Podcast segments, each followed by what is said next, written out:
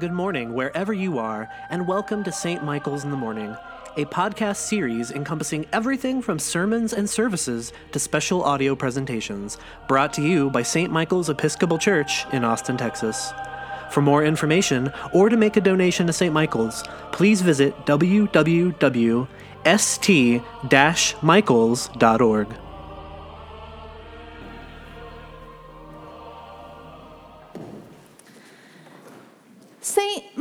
Participates in the ministry of the Trinity Center, and I was invited to go with you all one week to participate in that ministry. And the Trinity Center is a ministry to our homeless neighbors. It's housed in the lower level of St. David's Episcopal Church, so right in the center of where many of our neighbors experiencing homelessness spend their time. And it's a ministry shared by many churches in Austin. And on Sunday afternoons, we offer a Eucharist and a hot meal to our neighbors. And so the first time I went, I was a little intimidated. I thought maybe I understood about this being a sheep among the wolves, to go into this space. I much prefer to preach to people I know, to a community I feel a part of. And it was a little intimidating to go there where I would be speaking to strangers who I wouldn't know who was going to be there, who would be my congregation that afternoon. So I prayed about it and worked myself up about it and worried about it. And I got there and I realized I had missed the whole point. It wasn't about what I was going to bring because we, St. Michael's, had shown up to do that ministry. And my part was a small part of it, but there were lots of other folks doing their parts and doing it beautifully.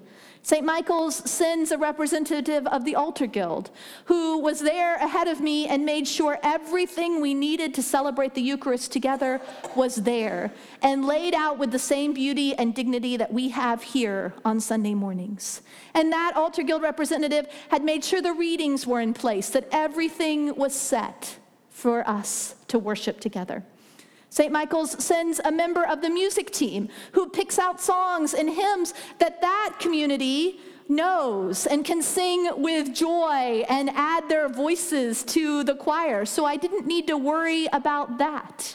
And St. Michael's sends members of your Stephen's Ministry ministry to pray with people so, folks who are bringing a particular concern or a need for healing, have someone there to receive them and spend that one on one time with them. And of course, because hospitality and meals are one of the things we do really well here. St. Michael sends a team of people to prepare the meal and serve the meal and make sure that everyone gets fed and is seen and cared for there. And it meant that my piece of what I did that week was very, very small. But our work there, on behalf of Christ, to our neighbors experiencing homelessness, was something very big and something much more powerful than anything I could have done by myself. And in fact, the whole model of the Trinity Center is built on this idea that it works because we do it together. It's sustainable. It's served our neighbors experiencing homelessness for decades because lots of churches in Austin share this ministry. There's not one congregation in Austin that could keep that ministry going year after year, Sunday after Sunday. It takes all of us sharing a piece of that for it to work and to keep going and to provide that consistent place for our neighbors. And so, in that scheme of things, my piece was indeed very, very small. I think that's part of what's going on with this gospel story together today. Jesus sends out 70 of his followers to go on ahead and bring this word. 70 people.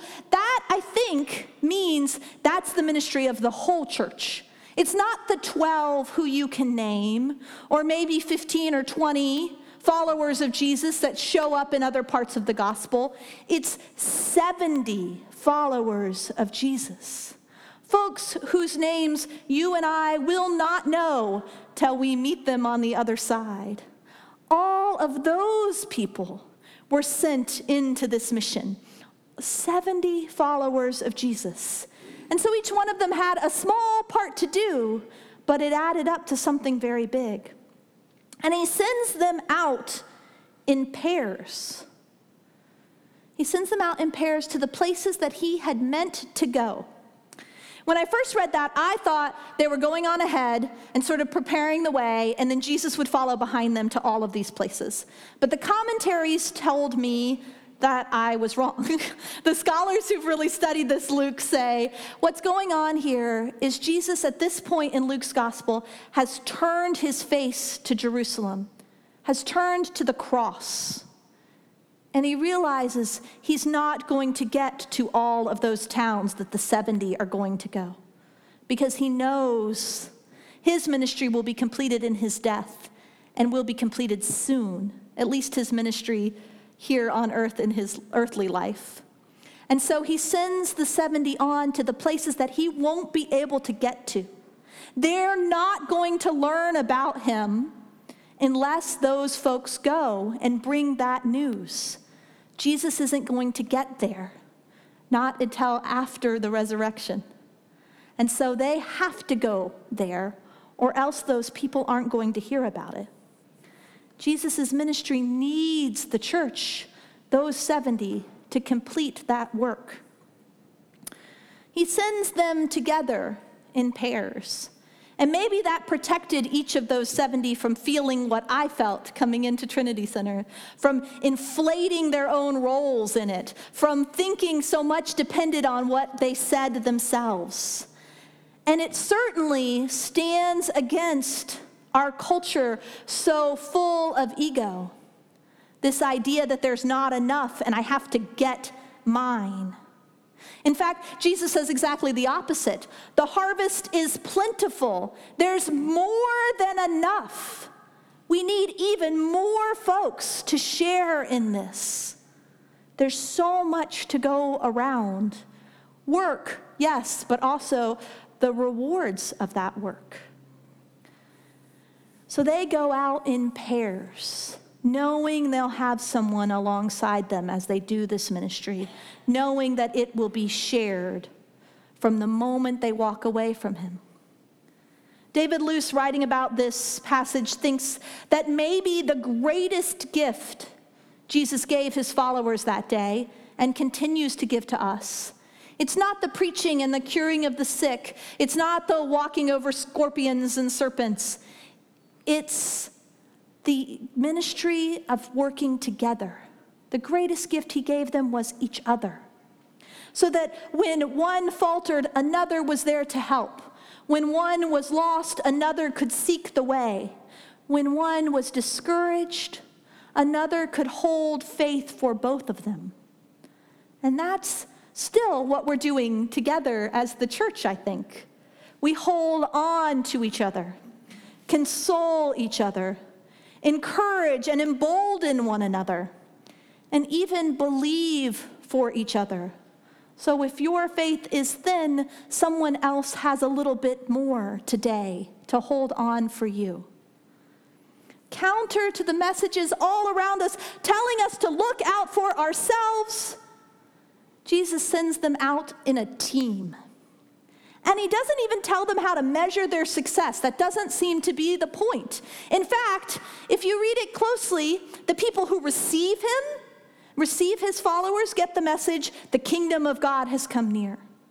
And the people who reject his followers and therefore reject Jesus get the message the kingdom of God has come near. Everyone gets to hear that the kingdom of God is near.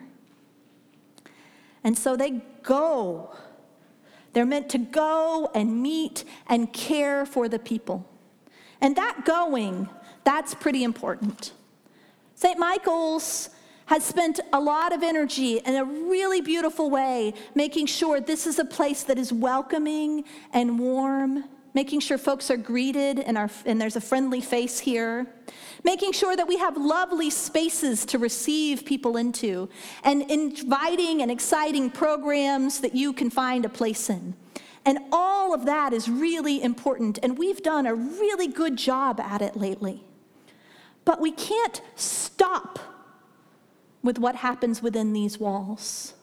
The mission of the church is to go and meet the people who Jesus longs to serve. All of us are being sent to folks. We can't simply wait here for them to find us. And the 70 do, they go. And they also come back. They come back to Jesus with joy.